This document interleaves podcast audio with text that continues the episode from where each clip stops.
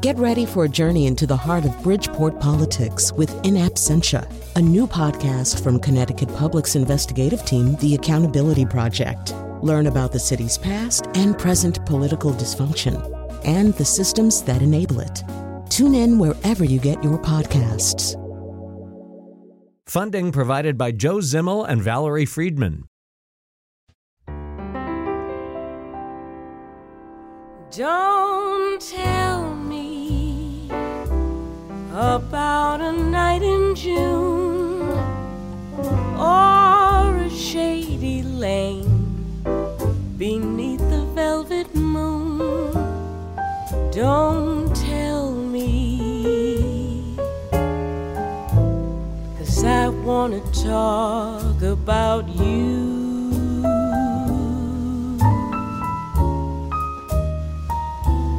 Don't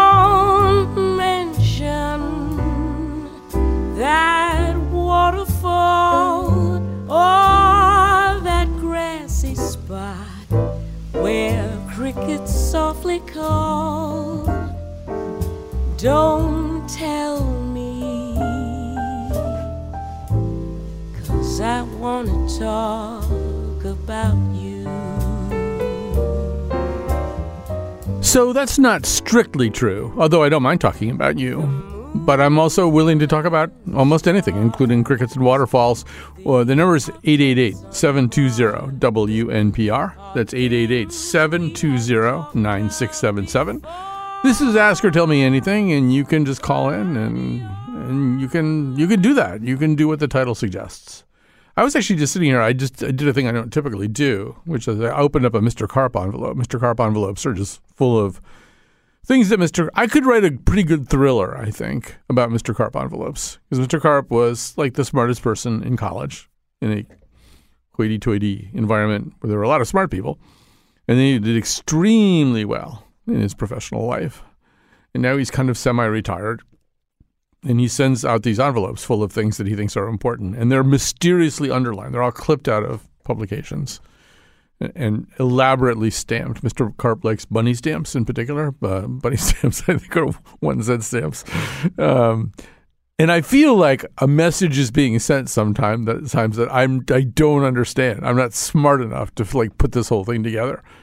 But if I were to put the whole thing together, I would know a lot of things, or I would I would see how certain things are connected and why they're important. Um, and I think actually, if the balloons and the stuff in the sky, if it turns out to be UFOs, I would give them some Mr. Carp envelopes to take home. I think they would, you know, they might want to really go over this stuff. Uh, all right, so let's uh, try some phone calls here. I have a lot I want to say about those things in the sky, but it could be that I never get to say any of it. So uh, here's Eric in Cheshire uh, with a subject I think that speaks to my current condition. Uh, Eric, what's on your mind? Uh, Colin, this, uh, yeah. Um, I've been reading an interesting book titled Evolution Gone Wrong by Alex Bezzerides, who, who's a comparative uh, anatomy professor. And uh, the book describes well, basically discusses the fact that the human female body is just not uh, biomechanically or physiologically designed for an easy or efficient pregnancy and childbirth, uh, which is the reason why women go through so much pain and, and discomfort, like uh, back pain and and nausea and vomiting and uh, uh, high blood pressure, uh, diabetes during pregnancy, uh, it, and it just it points out to the fact that that you know when we're developing inside our mothers, we we really are very demanding on them physiologically, uh, and and uh, this is more the case with humans than it is with other animals uh, because uh, four-legged animals are, are are much the physics works out much better with the, the weight of of the unborn on the mother's body than than it does in humans, and also they they have larger, uh, comparatively larger birth canals. Uh, in relevant to uh, the size of of the fetus, uh, which the fetus would pass through during during childbirth. Whereas with humans, uh, when we evolved from four-legged mammals into uh, mammals that stand and walk on two feet, uh, the the pel- the shape of the pelvis pelvis changed and the birth canal got narrower. That, in addition to the increased brain and skull size uh, of the fetus, uh, it just makes uh, the whole the whole process of pregnancy and childbirth not only very uncomfortable, but but also uh, quite dangerous. Right. And- we should be clear. We should be clear about this book. It's not all about that. I mean, it's about a much broader topic. It's not just about childbirth. It's all about the fact that uh, we seem to have evolved badly in lots of ways, and even that descent from the trees to the forest floor uh, imposed all kinds of non-childbirth related conditions on our spines. And I mean, we're you know, there's no reason there should be so many bones in our feet. It doesn't really make any sense. If you were designing a really good foot, you'd probably put fewer bones in it. So, so you know, and in general, uh, I'm very sympathetic to that point of view today. My back hurts, my teeth hurts, my teeth hurt. um, I don't know. It just sort of, you know, you get to be a certain age, and you just think. Well, one thing that I think anybody who gets to be a certain age thinks was this wasn't the plan to, to like to be 68 years old. That was not, you know, that was not the original plan. This is supposed to like end way, way sooner. We're prolonging something. So, uh, so yeah, the the, the book, uh, which I'm aware of anyway, I mean, I haven't read. It, it's interesting, and, and it does it, it would explain a lot. You know, maybe we just aren't as well evolved as we think, and this, you know, we're asking ourselves to do all kinds of stuff. We would have been better off just being sloths. You know, uh, you know, see sloths complaining about how much their backs hurt. Uh, all right, so uh, the number's 888-720-WNPR, which also adds up to 888 uh, 720-9677. Uh, and uh, we've got people, uh, let's see, let's go to uh, Doris in Southbury. Hi, Doris, you're on the air. Hi, how you doing? Just fine. Good. Um, I wanted to talk about um, a law that I'm hoping gets passed in Connecticut. It's called uh, a right to die law or die with dignity law. Um, there's about 10 states in the United States that have that law. Um, two of them are right by us, uh, New Jersey and Vermont. And um, I don't understand why we can't get that passed because, you know, all of us are on the same train. We're all going to be at quote unquote death's door. And I would just like a very, when the time comes, I would like a very simple way to do it. Maybe taking a couple of pills and and I'm done, as opposed to lingering and maybe suffering. Um, I just think it's it's my choice because it's my life, and why should it be against the law to begin with? Right. Well, I mean, the reason, first of all, it's a compli- it's more complicated than that. I- I'm not suggesting that such a law isn't needed. It is needed. We we need to do a better job with people in an end of life, and there's an awful lot of unnecessary prolongation. But you've got to design a system that everybody can live with, uh, and and some of the things that I think you worry about in a, system, in a situation like this are bad decisions. For example, I mean, I, I always feel like the greatest favor to us in this particular sphere. I think I've said this on the show before, but was done by Jack Kevorkian because he was so horrible, you know. So the, like the real big pioneer on, in so-called assisted suicide was this guy who, as far as I'm concerned, anyway, was way out of control. And so the first publicized instance of him assisting somebody uh, was a woman named Janet Adkins. So I think was in maybe in her late 50s, something like that. Had uh, been diagnosed with early Alzheimer's, but you know she played a set of tennis on the day that she died. Uh, and and often when people people get a bad diagnosis, an alarming diagnosis, they go into a depression. Uh, there often are things that can be done in terms of counseling, uh, in terms of support groups, in, in, terms of medical interventions that can make the person wind up feeling a little bit better about their lives, maybe extend their sense of life engagement for another five, six, seven, eight, nine, ten years. So you want to make sure that that doesn't happen. You want to make sure that in a moment of despair, somebody doesn't do something that can never be taken back. And of course, the other thing you need to do is sort of figure out how you protect providers who don't want to do this.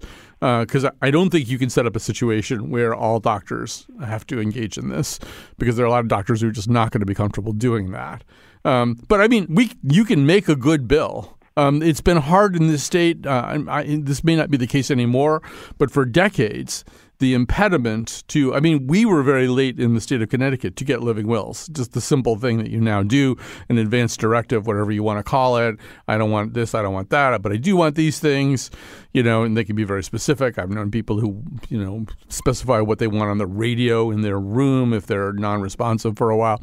But we didn't have anything like that, particularly the stuff that discusses when it is that you don't want heroic interventions anymore, because the Catholic Church was very opposed to it. They had a very effective lobbyist up there, and for you know years, maybe decades, they were able to block that bill. I was a young reporter up there in 1979.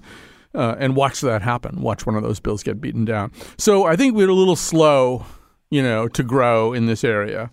And I agree with you that we can have a good bill, but I want a good bill. I don't want to just. I don't want you just to be able to sort of take two pills and die. You know, before you maybe you've had some counseling, before you know maybe uh, you've explored everything. Because you know we often do get very depressed and desperate, and you can make a big mistake. Well, you know, I mean, I hear everything that you're saying, but I don't know. A couple of things come to mind. First is. Um, why does there have to be a law in the first place? Because once there's a law, then people either go with it or they break it. Um, you know, if if I don't know that I have to get counseling if I decide, okay, I'm 95 years old. Uh, I think it's time. It's been a good run, and I think it's time. Why can't why can't that be my choice? Why would I need counseling? It's a it's a individual choice that you make. Now, some people you don't want to make that choice. You want to go to the end, no matter what the end looks like. That's fine. Uh, but why can't we have the other choice? You know, I've had enough and I'm done. Give, give me. It doesn't have to be doctors involved. I, I wouldn't need them. Uh, just a couple of pills that you mix this, you mix that, and then you you're done. Uh, it seems to me it would be very simple if maybe we didn't even need the law to begin with, because that means people you're you're you're almost prodding people to break it. Well, you you have to make up your mind about this. Either you want the law or you don't. Uh, yeah, right now okay. you you can take your own life. People do it all the time. I don't recommend it. Right. If anybody's listening right now uh, and, and, having thoughts like this, please call uh, an emergency hotline uh, because when one of the reasons, like we the, the, we in broadcasting, typically if a topic like this comes up and comes up out of the blue, we have to, we give out a crisis line number because people do impulsive things. Uh, I mean, they just do, uh, and and it's you know we have to be super super careful. And so anybody even listening to this conversation uh, and thinking that it somehow or other applies to them, please call a, a crisis line. Um, but um, Yes, it is. You don't need a law. You could do it right now. I mean, there are things out there that you could probably, you know, stockpile and and use and stuff like that. And I'm sure there's like DIY stuff online that you could uh, look and figure out. What's being asked for is a more formalized process where you don't have to go to the dark web, you don't have to go to the weird side of town, you don't have to figure it out yourself. Uh, there would be a, there would be a way there'd be a pipeline there'd be a line you get in for this. Uh, but if there's a I, line I you're going to I can go with that yeah. yes. if you can go with that. if there's a line you're going to get get in for it though then there are going to have to be guardrails. Um, and I think it does make sense for there to be guardrails so it does seem like just talking to a few legislators um, before the session started it did seem like there was more momentum for this than there maybe has been in past sessions. I mean, this really might be a year where this law gets passed. But I think, you know, you do need a system and a process and a good one. I don't think you can just snap your fingers and have this kind of thing in place. I mean, if you want the state to be involved, you know, if you want the state to be involved, yeah, then they're going to have to create a system for it. Uh, it's going to have regulations. The state just doesn't do things any other way. And I think in this instance, it's actually a good idea for the state to be involved. I mean, if there's going to be a law that says you can do this. All right, 888 720 WNPR. There are going to be more radical thinkers who, who, who don't agree with me about that, but 888 720 9677. In fact, I was talking to my producers about this yesterday. This is actually sort of, um, I was keyed into this by uh, one of my students, but um, there's a piece by Alana Newhouse, I think her name is. Uh, she's like editor in chief of Tablet. And she contrasts two ways of thinking about the world, which she, one of which she calls brokenism and the other one she calls status quoism, I think, or something like that. Anyway, that's the and it's the wrong name. She needs a new nomenclature. Brokenism's fine, and the brokenism basically says, look, uh, it, people who are brokenistas think, look at institutions, they say this is broken, let's get rid of it.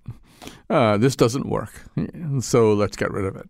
Uh, and the other group, who should not be called status quoistas or something, they should be called like mechanics or something. And I think I belong to this group.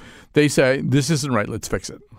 Um, and I mean, this is especially true in the way in our attitudes towards the functions of government. It's the difference between defund the police and fix the police. Um, I, am definitely, I, I, want a, I want a society with functioning institutions. Uh, I don't want to get rid of institutions just because they're not functioning well. I want to fix them. But th- there are, you know, radically different attitudes about that, and there are. Bro- I think bro- brokenism. I mean, brokenism. I think was part of the impulse behind Brexit. It was like, oh, this doesn't work. We don't like this. We're getting out of this. We're done. Um, and look how that worked out. All right, our numbers 888 720 WNPR. 888-720-9677. Looks like maybe Jesse's call might tie in a little bit to some of the things that were just being discussed here. Hi, Jesse. You're on the air. Hey, yeah, you're right. Um, that does kind of tie in. That that woman really uh, jarred our brains, I think, mm. especially mine. I, I worked for Mobile Crisis, uh, Wheeler Clinic, and I was just leaving a school where kid was expressing um, really low thoughts, low self-esteem, and you know bottom of the barrel thoughts and to be able to sit there with that child and hear them and um, help them, I guess, locate that uh, that piece of them that wants to continue on is like this just amazing job that I get to have. So that's eh, what I call it. Yeah, well, say a little bit more about that too. I mean, first of all, I uh, you know, I guess the number we give out these days, by the way, for stuff like that is two one one. You have may have a better number than that, but um, but it also seems yeah, like part of your job is also figuring out what's the what's the real threat level here? You know, uh, is this kid having a bad day? Is this kid just like just doesn't want to be in school at this moment and is willing to say almost anything? Um, or is this real uh, ideation that that should alarm people? But I, I'd love to know a little bit more about what you're seeing and how you think about it all.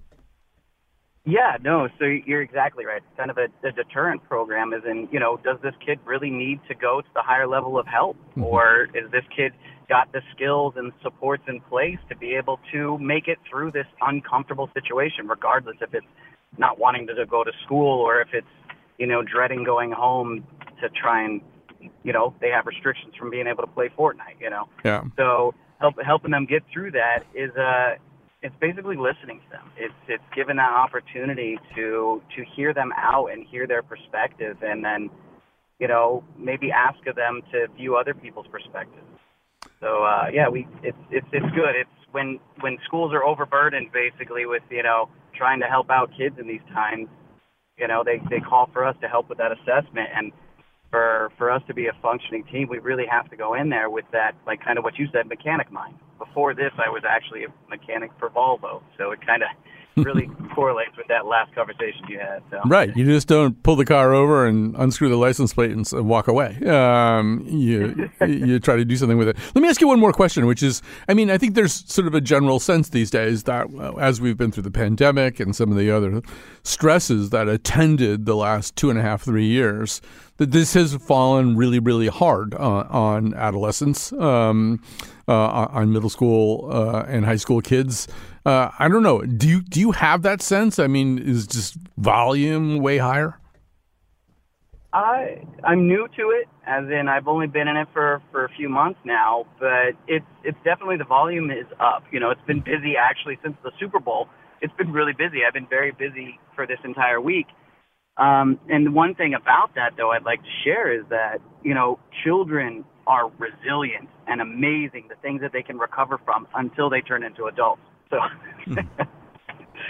Yeah, I can't recover from anything at this point. But um, but so I get that. Well, that is good to hear. That part's good news.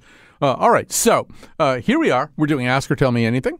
Uh, the number 888-720-WNPR, 888-720-9677. One thing that we know about Ask or Tell Me Anything, and, and we, we know it to our great amusement, and a certain amount of satisfaction is whatever everybody else in the world is talking about, no one will call up, up no one no one will call up about that today. So like I don't expect to get a lot of UFO calls. I would expect to get a UFO call on almost any other day that I've done this and, and frequently have. But the fact that everybody's talking about it kind of ruins it, I think, from the perspective of people who call this show. But I do want to say two things uh, about that. One of them is I'm, my concern is, you know, we keep shooting stuff down and one of the four things that we shot down, as I understand it, didn't really seem like a balloon even. it was like chunkier somehow. I feel like at some point we are going to get, you know, one of those radio telescope messages, you know, from somewhere, and they're going to say, you know, we we sent a cure for all your diseases and uh, um, an end to sadness uh, a couple months ago, and uh, there was like a you know a reply uh, thing that you were supposed to check off and send back, and I don't know. What do you have any idea what happened to that? I'm just worried. if we shoot down everything, pretty soon we're going to shoot down something that might have something useful on it. And the other thing that I'm worried about is Santa Claus. Because I can just see him, you know, if this keeps up, if we keep shooting stuff down, I could see, you know, nine, ten months from now, he's like meeting with the elves and saying, you know, my sciatica is really acting up this year. Uh, I, I, you know, I've never taking a sick day uh, on the 24th. And I just, you know, and the elves, are, elves and reindeer, they're going to be going, no, we know what's going on here. You want us to go out there? You know, now when the going gets tough, you want us to go. And he'd be going, I, like, I never asked you guys to do anything like this. And just this one time. All right, so let's take a little break here. And when we come back, we will do more calls here on Ask or Tell Me Anything.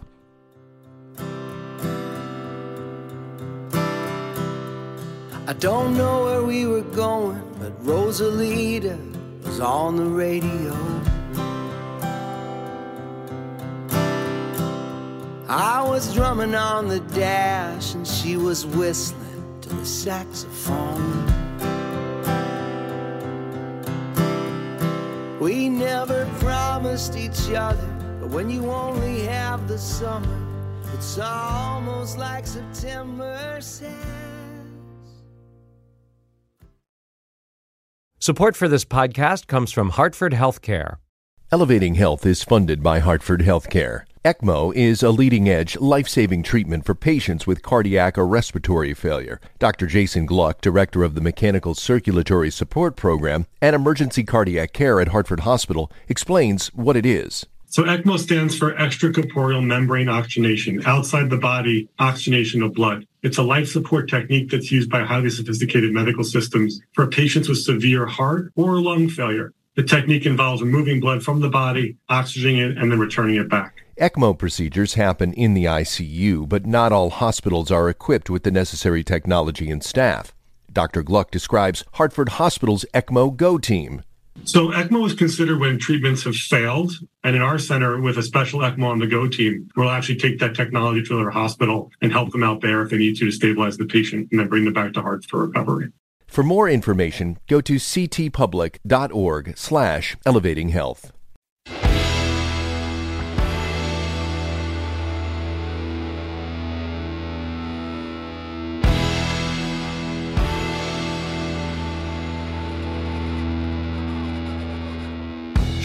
Sixer from the store down the street. Stayed up watching basketball replays. There's a reason that she can't go to sleep. And it's got nothing to do with LeBron James. Has to do with a chemical reaction.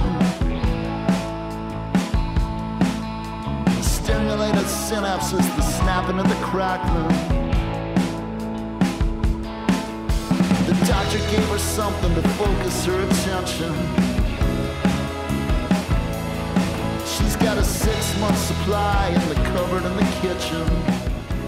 All right. I, I didn't know we were going to be talking about mental health today. I wouldn't have uh, suggested playing the whole study if I'd known that mental health was going to be part of the conversation. Yeah, because they are they're interested in mental health, but maybe not in the most helpful way. Uh, anyway, this is Ask or Tell Me Anything. Uh, you can call 888 WNPR. It's 888 720 WNPR or 888 720 9677. And you can get on the air. Um, all right, let's take a few calls here. Uh, from we'll start maybe with Tony, who's been waiting for a while. Hi, Tony. Hey, Colin, how are you? Just fine. Happy uh, Lupercalia Day. Is it is it Lupercalia Day? It is. it really is. Um, I'm not sure why I know that, but uh, Well, hey, it, it's um, There's some kind of Valentine's Day tie-in, right? I heard uh, Kat Shen uh, on Where We Live talking they, about they this the other day. sacrificed goats and for fertility, and then dressed up in them, and um, and then women lined up to get struck with uh, goat tails to for increase their fertility. So that's apparently where Valentine's Day came from. Yeah, you say that in the in the past tense, like it doesn't happen anymore, and I mean, it's certainly a big part of how I celebrate I'm- anyway. I'm planning a big party next year Yeah.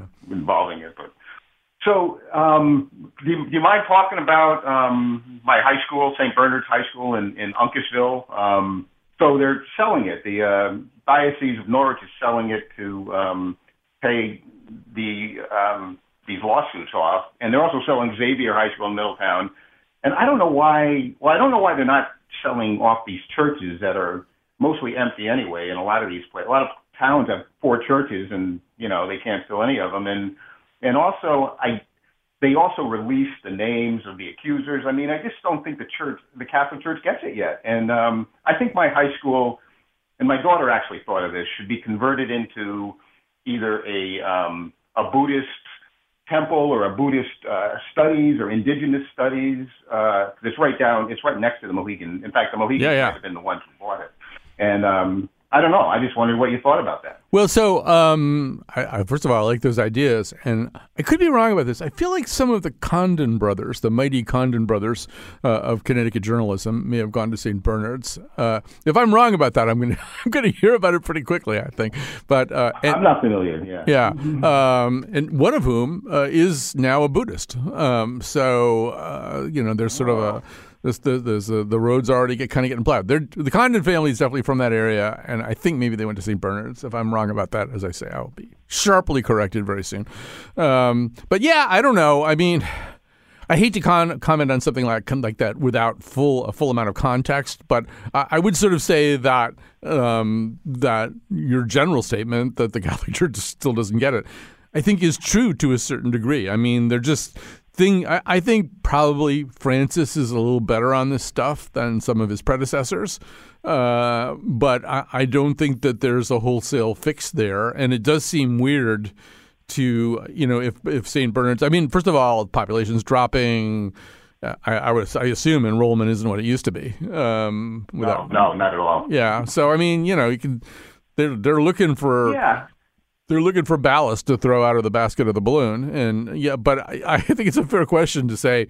Well, how about it? I think first of all, they can probably sell a high school easier than they can sell a church, right? Um, repurposing a church is not going to be super easy. But you already came up with two or three ideas about how to repurpose uh, a high school, and you're just getting started. I mean, it might be a tear down, but I bet you a tear down in a high school is easier than a tear down. I bet you there's a whole lot of issues that, that come up when you start trying to tear down a church. So, um, so, knowing absolutely nothing about this, that's my contribution. Yeah, go ahead.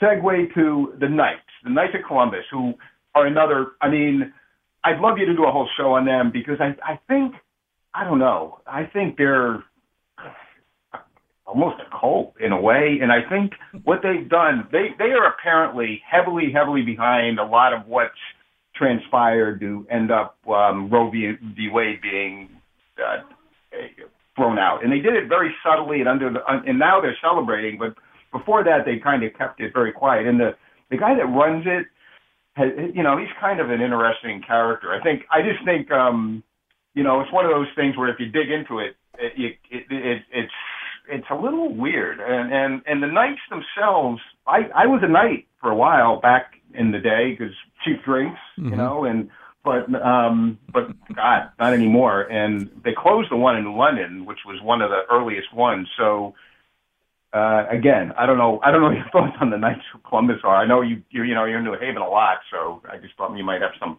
thoughts on it. Right. Well, you certainly haven't really, you know, created the kind of atmosphere where the Knights of Columbus would now want to do a show with us. Uh, but um, Sorry. but that's okay. They, they, this has come up from time to time, and we have actually talked about the Knights on the show. I can't remember on what circ- under what circumstances. I don't know. I, I, first of all, I'm always fascinated by religious topics. I'm I'm ready for almost anything. Uh, but um, all right, so. so, but I would also like to say that it was not me who used the word cult. All right, I did not say cult. That was Ed. Um, so, so hold your calls on that. Or Tony. Tony. Sorry, not not Ed, Tony. Um, all right. So, all right. Let's take a look at Tom in Wallingford. Hi, Tom. Hmm. Hello, Colin. How are you? Okay. Um, just because it's anything goes days, I thought I'd ask if you could uh, know why any state, but in our particular case, Connecticut, would have have it mandated that um, um, winners of lotteries have to come forward and reveal themselves. Uh, we live in a time where basically anything goes, and you, you know, you, you, I think we're much more at risk these days than we have been in the past, and I'm wondering why something like that would still be on the books.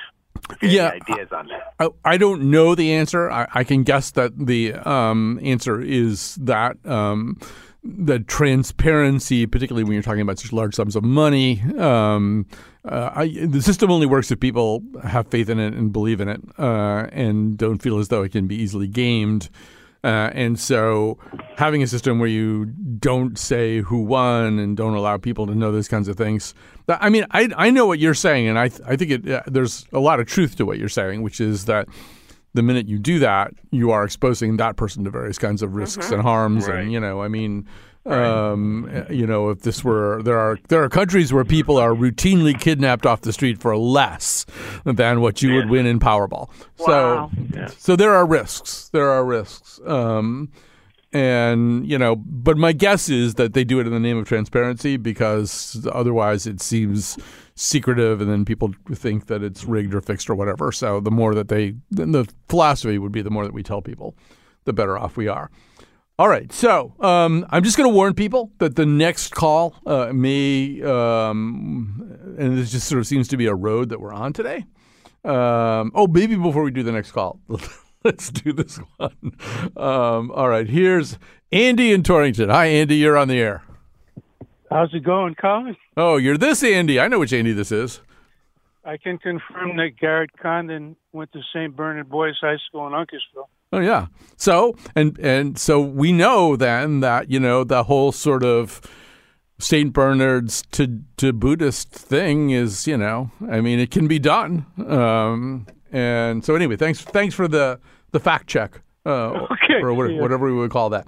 Um, all right. So I'm going to once again kind of set this up a little bit. So we did get have some conversations about earlier in the show about right to die uh, and about the risk uh, in, in, cases of right to die with, with somebody doing something precipitous um, without fully understanding what all their options are. And it's always incredibly sad when someone does that. So I think this call is a follow up on that. And I'm just sort of warning you if you're triggered by this kind of stuff or uh, you should be aware. Uh, and we will also give out some of those um, hotline numbers uh, again in just a second. Here's uh, Ed in Hampton. Hi, Ed. You have the floor. Hi, Colin. I mean, you know, I called in because you know the, the conversation was sort of going towards you know you can kind of do this on your own in not a systematic, organized way. This is you know you know this suicide, and so I have two horrible stories. Warn you. Um, one is that I'm a contractor. I had a, a technician, a, a service guy, who was going to come and look at a furnace in a unoccupied house for me. Um, and he insisted that I be there to let him in the house. when he got there, and I was a little bit PO'd because it took time out and it didn't seem necessary to me. He said that he had a prior customer, standing customer, who called him for service on his furnace at his house.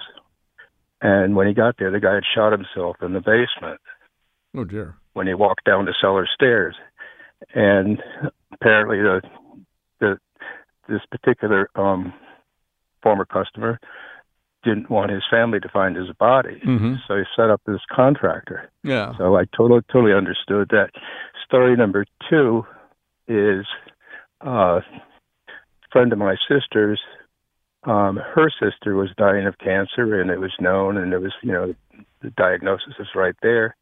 They had a you know get together with family and close friends. They drank wine. She drank her cocktail or took whatever she took, went to sleep, and and everybody left except for the sister who stayed in the house with the body. Well, you know, sometime after midnight, the you know not yet dead sister started to breathe, Mm-hmm. and the surviving sister was running around frantic, looking for meds, and ended up finishing the deed. Mm-hmm. Again, these are like so it's the whole idea that you can just sort of do it kind of on your own. You know, it's like Oh yeah, um, no, the, and that's the reason people want a bill. First of all, let me be before we say anything more. I do want to give out the Yeah. the, the best number 888-273 talk. That's 888-273-8255 if you're having suicidal thoughts or this is resonating with you in some kind of weird way. Yeah, that's why you want the system. You want a system that works. Absolutely. Uh, and, and you want a system that's supervised by medical professionals uh, to avoid exactly the scenario that you just described. Um, you know, but well, the, first one is Yeah. I was being creative. It's like right. and you know the the the burner, the oil burner technician. That guy was just being creative. Like uh, you know, I mean, he was doing it on his own, but what, what a terrible thing to do to that man. Right, exactly. But you know, uh, in in the case of the other thing, yeah, you, you it's why you want a bill, you want a system, you want a system that works, you want a system that does include a kind of circuit breaker for counseling, and then yeah, you want a system that will have the minimum uh, amount of potential for misfires of the kind that you just described because that's horrible Sure. too. And and so yeah, I mean, as I was trying to say to that the woman who called up, yeah, you, you can do this. You know, I mean, people do it. Um, b- The reason to have a bill and the reason to have regulations that go along with it, and the reason to, to kind of to, to debate the bill.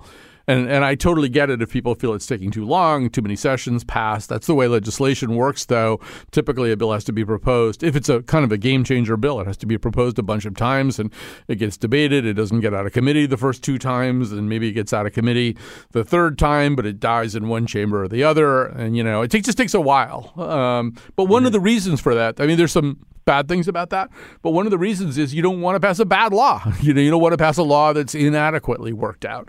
So uh, anyway, thanks for your call. And yes, I say uh, there is. Um, I'm also hearing that 988 is a number that you you can call about these things. But um, but you know, if anybody's listening, anybody's thinking about this stuff, don't never do anything precipitous. There are almost inevitably uh, other ways to look at the situation that you're in right now. So um, let's take a little break here. Uh, thanks for your call, Ed. And we'll take a little break here, uh, catch our breaths, and do a final stretch.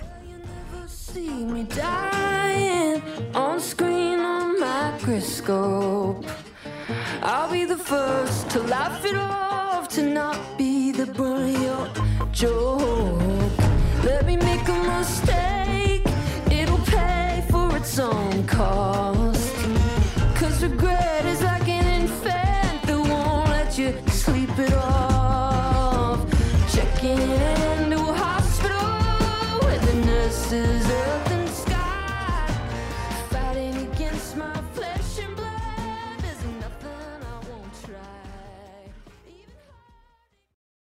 We are back. Thank you uh, so much for listening today, and thanks to Cat Pastor. She's our technical producer, the person kind of making the whole thing hum here, uh, and the um, phone stuff and the telling me stuff that I don't know stuff is all being handled by producer Jonathan McPants. So thanks to all to both of them for all that. By the way, yeah, I think we've decided that 988 is the most up to date number to call if you're having thoughts or uh, if you're uh, you or someone you know uh, is having any kind of suicidal ideation or, or, in some kind of, some kind of other crisis. 988.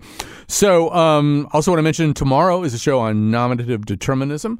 That's the idea. It's there are other names for it. Um, aptronyms is another term. It's it's it's sort of you know when your name seems to fit your prof- profession. This all gets started because I was talking. I was writing a piece about bird feeders, and I discovered the existence of an ornithologist named David Bird and I thought, well, that's that's nominative determinism right there.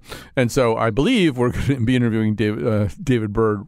Uh, we're going to record an interview with David Bird right after the show today, uh, and we will uh, be featuring that and many other things tomorrow on our nominative determinism show. And then on Friday, because uh, Mr. McPants will not be around to produce the nose, we're going to be around our um, our 49 minute uh, consideration of the life and times of Liam Neeson. Um, and if you didn't hear it the first time, uh, I can promise you an elevating and exalting experience because we are a show that has special skills. All right, so uh, we're uh, back to taking some phone calls. We got some people waiting here for a while. Okay, I, am going to have nothing of any use to say about this, but uh, but Lindsay from Coventry's been waiting for some time, so uh, let's uh, let's have this conversation anyway. Hi, Lindsay, you're on the air. Hi, Colin. Thank you for taking my call. So, I wanted to talk about uh, Governor Lamont's proposed budget. Mm-hmm. The the highlights, I think, that uh, the headlines on the budget tend to be, oh, there's a there's a surplus and there's a proposed tax cut, but it also includes pretty significant cuts to the University of Connecticut and UConn Health. Um, and my understanding of the numbers is that 30 years. I, I should I should also say, you know, full disclosure that I'm a UConn employee. Mm-hmm. So that's why I have some numbers and a vested interest. Right. Um, but uh, you know, 30 years ago, that 50% of a student's tuition was funded by the state, and that we are currently at 26%, and that the proposed cuts would bring us down to 25%. And you know, I know one percent doesn't seem like a lot, but it's a, it's more the narrative of the chipping away that I'm interested in. And you know, the question that, that keeps coming up. I was at the appropriate the, the student rally at the appropriations committee at the Capitol today. You know, at what point is a public university no longer a public university?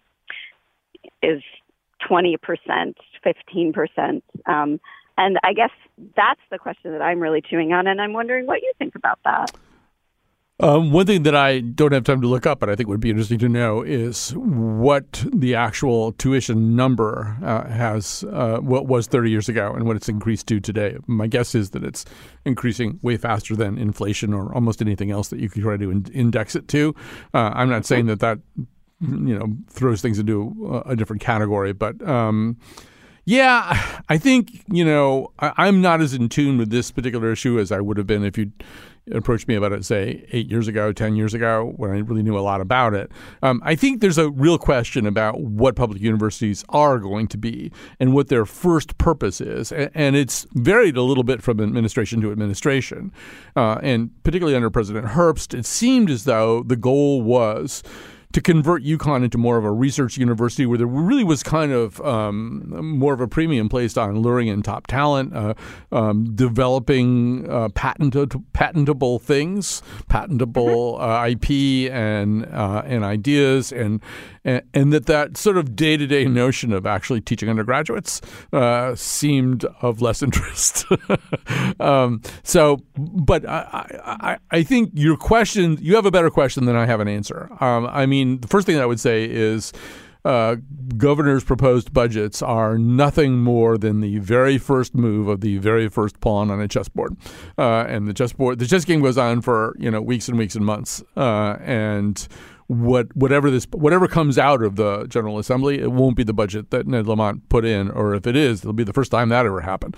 So I, I don't think you know I think you, are right to want to discuss this and discuss your concerns and your interests uh, and everybody else's interests uh, and, and, what the stakes are. I, I I don't know what the right answer is, and I also know that it's very tough to propose cuts at a time when you do have a surplus and some money in the rainy day fund. Although one thing I can tell you is that absolutely everybody uh, within breathing distance, within you know close enough to fog the panes of the windows of the state capitol, has a plan for that money. It's just not all, all the same plan. You know, everybody's got a great idea how to spend all this Oh, money. yeah. Almost nobody has a great idea of like, oh, well, let's actually save some of it uh, because it's called the rainy day fund for a reason. I mean, I, I give Malloy a certain amount of credit for saying, okay, anytime we've got any kind of money, we really have to kind of um, pay down some of these unfunded pension liabilities and stuff. He actually dev- devised a plan to do that. First governor really ever uh, in Connecticut to do that. So I don't know. I don't. I don't have a good enough kind of fly spec view of the books at UConn right now. Um, my guess is that uh, you know that that um, Lamont is probably not even entirely serious about the numbers that he put out there, but he may be looking for some cost cutting, some belt belt tightening on UConn's end. Uh, you'd hate to see it hit tuition harder because it's already too expensive to go to uh, even public Yeah. public universities. So yeah, Yeah, and I think that that's where the the most stress is because I, I think your characterization of previous presidents is correct, and I think we are gearing back around towards undergraduates um, and towards really what it means to be a state university and to serve the in-state um, students, at least on the campus. And you know, the idea of, of a tuition raise hurts that. Yeah. I mean, look, this this traditionally has been the latter: the community colleges, and then the state universities like Southern, Central, Eastern, um, you know, and, and then UConn. These are these are the ladders for the middle class or people who were born into families that weren't middle class families. These are the understood ways of creating upward mobility and progress in a society. Or these days, forget about upward mobility, just creating a situation where you don't lose ground compared to the family you were born into. So it's really important that they work, and it's really important that they be affordable. And you know, and that just sounds a little bit like you know a pretty empty nostrum, but it's like all I've got right now. so, so take it or leave it. All right. So I'm going to go to Anna just because she's been waiting a long time. There's a lot of sort of Connecticut specific questions today. And I would say that for most of my life, I've known a lot of things about Connecticut. And I think over the last five years, I've gradually known less and less about Connecticut. But maybe just the fact that I used to know a lot about it will, will serve me well here. Here's uh, Anna with the call. Hi, you're on the air. Hi, Colin. I am starting a new business in Connecticut and wanted to know what your recommendations, maybe from a few years back, uh, but anything you know, kind of what's going on now for networking and getting the word out about new businesses here in the state. You know, I don't. I I, I, I was worried it'd be a question like, like that, and I, I think. I think it's harder. I think it's different. I think you know everything that's gone on with social media uh, has the good news that so, is that social media has created a world of possibilities that didn't exist before.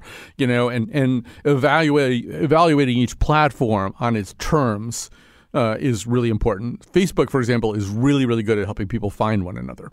Uh, uh, but uh, my guess is that if you want to get the if you want to get the good news is if you want to get the word out, there are lots better ways to do it than there were in 1995. Um, but you know you have to do it in a pretty sophisticated way, and I, I don't have answers specific to Connecticut. I mean, there's lots of newsletters and there's stuff like the Daily Nutmeg and stuff like that, but I, I don't I don't know the right answer. But good for you that you're starting something new. Make a thing, do a thing. Uh, and um, I, I wish I had more to say about that. Um, all right. so, so we probably have time for one more call. Charlie from Norwich has been waiting a while. So, Charlie, make sure you turn on your radio, otherwise your brain will explode. That actually does I- happen too. I Uh, already did, and thank you, Colin, for taking my phone call. no problem. Social Security is my uh, my question to you, or or comments. Social Security, of course, we all got about a seven point eight percent increase, and what I don't like the way that it has been going on is the person who's receiving quite a bit of Social Security, that percent that they're getting is much higher than the person on the lower end of that uh, the, the amount that they're getting. So what's happening is the, so if you go back 25 years ago and the cost of living went up 5% or 6% or 4%, well, again, the person on the lower end of that spectrum, he's getting far less than the person on the higher end of that spectrum. It seems as though there should be a, a different way of doing it. Plus, cost of living increase, a loaf of bread for me is going to cost just as much as it is for somebody on the lower end or on the higher end. same thing with gasoline. So I, I just like to see a different way of doing that. Of course, federal government would have to get involved in that, and we probably have an, an idea how that's going to work. Well, yeah, the federal government's actually sort of pretty involved in, in Social Security as it is. So, yeah, I mean, what you're talking about is indexing, uh, and uh, I don't know. I, this is my my show where I say I don't know a lot, um, but that's okay. I don't know the current status of that debate, but indexing COLA would seem to make some sense for exactly the reason that he's talking about. That um, I mean you have to weigh that against the fact that Social Security is sort of a revolving fund. Your benefits are based on what you you quote unquote paid into the fund. So, uh, but it does seem like the, a fairer thing these days would be to index it so that the person receiving the smaller benefit gets a larger COLA bump instead of just basing it on percents. All right, we have to go. We have to stop. Uh, thanks for listening today. Uh, we'll come back tomorrow with a show about nominative determinism, unless you live in the future and you've already heard that one.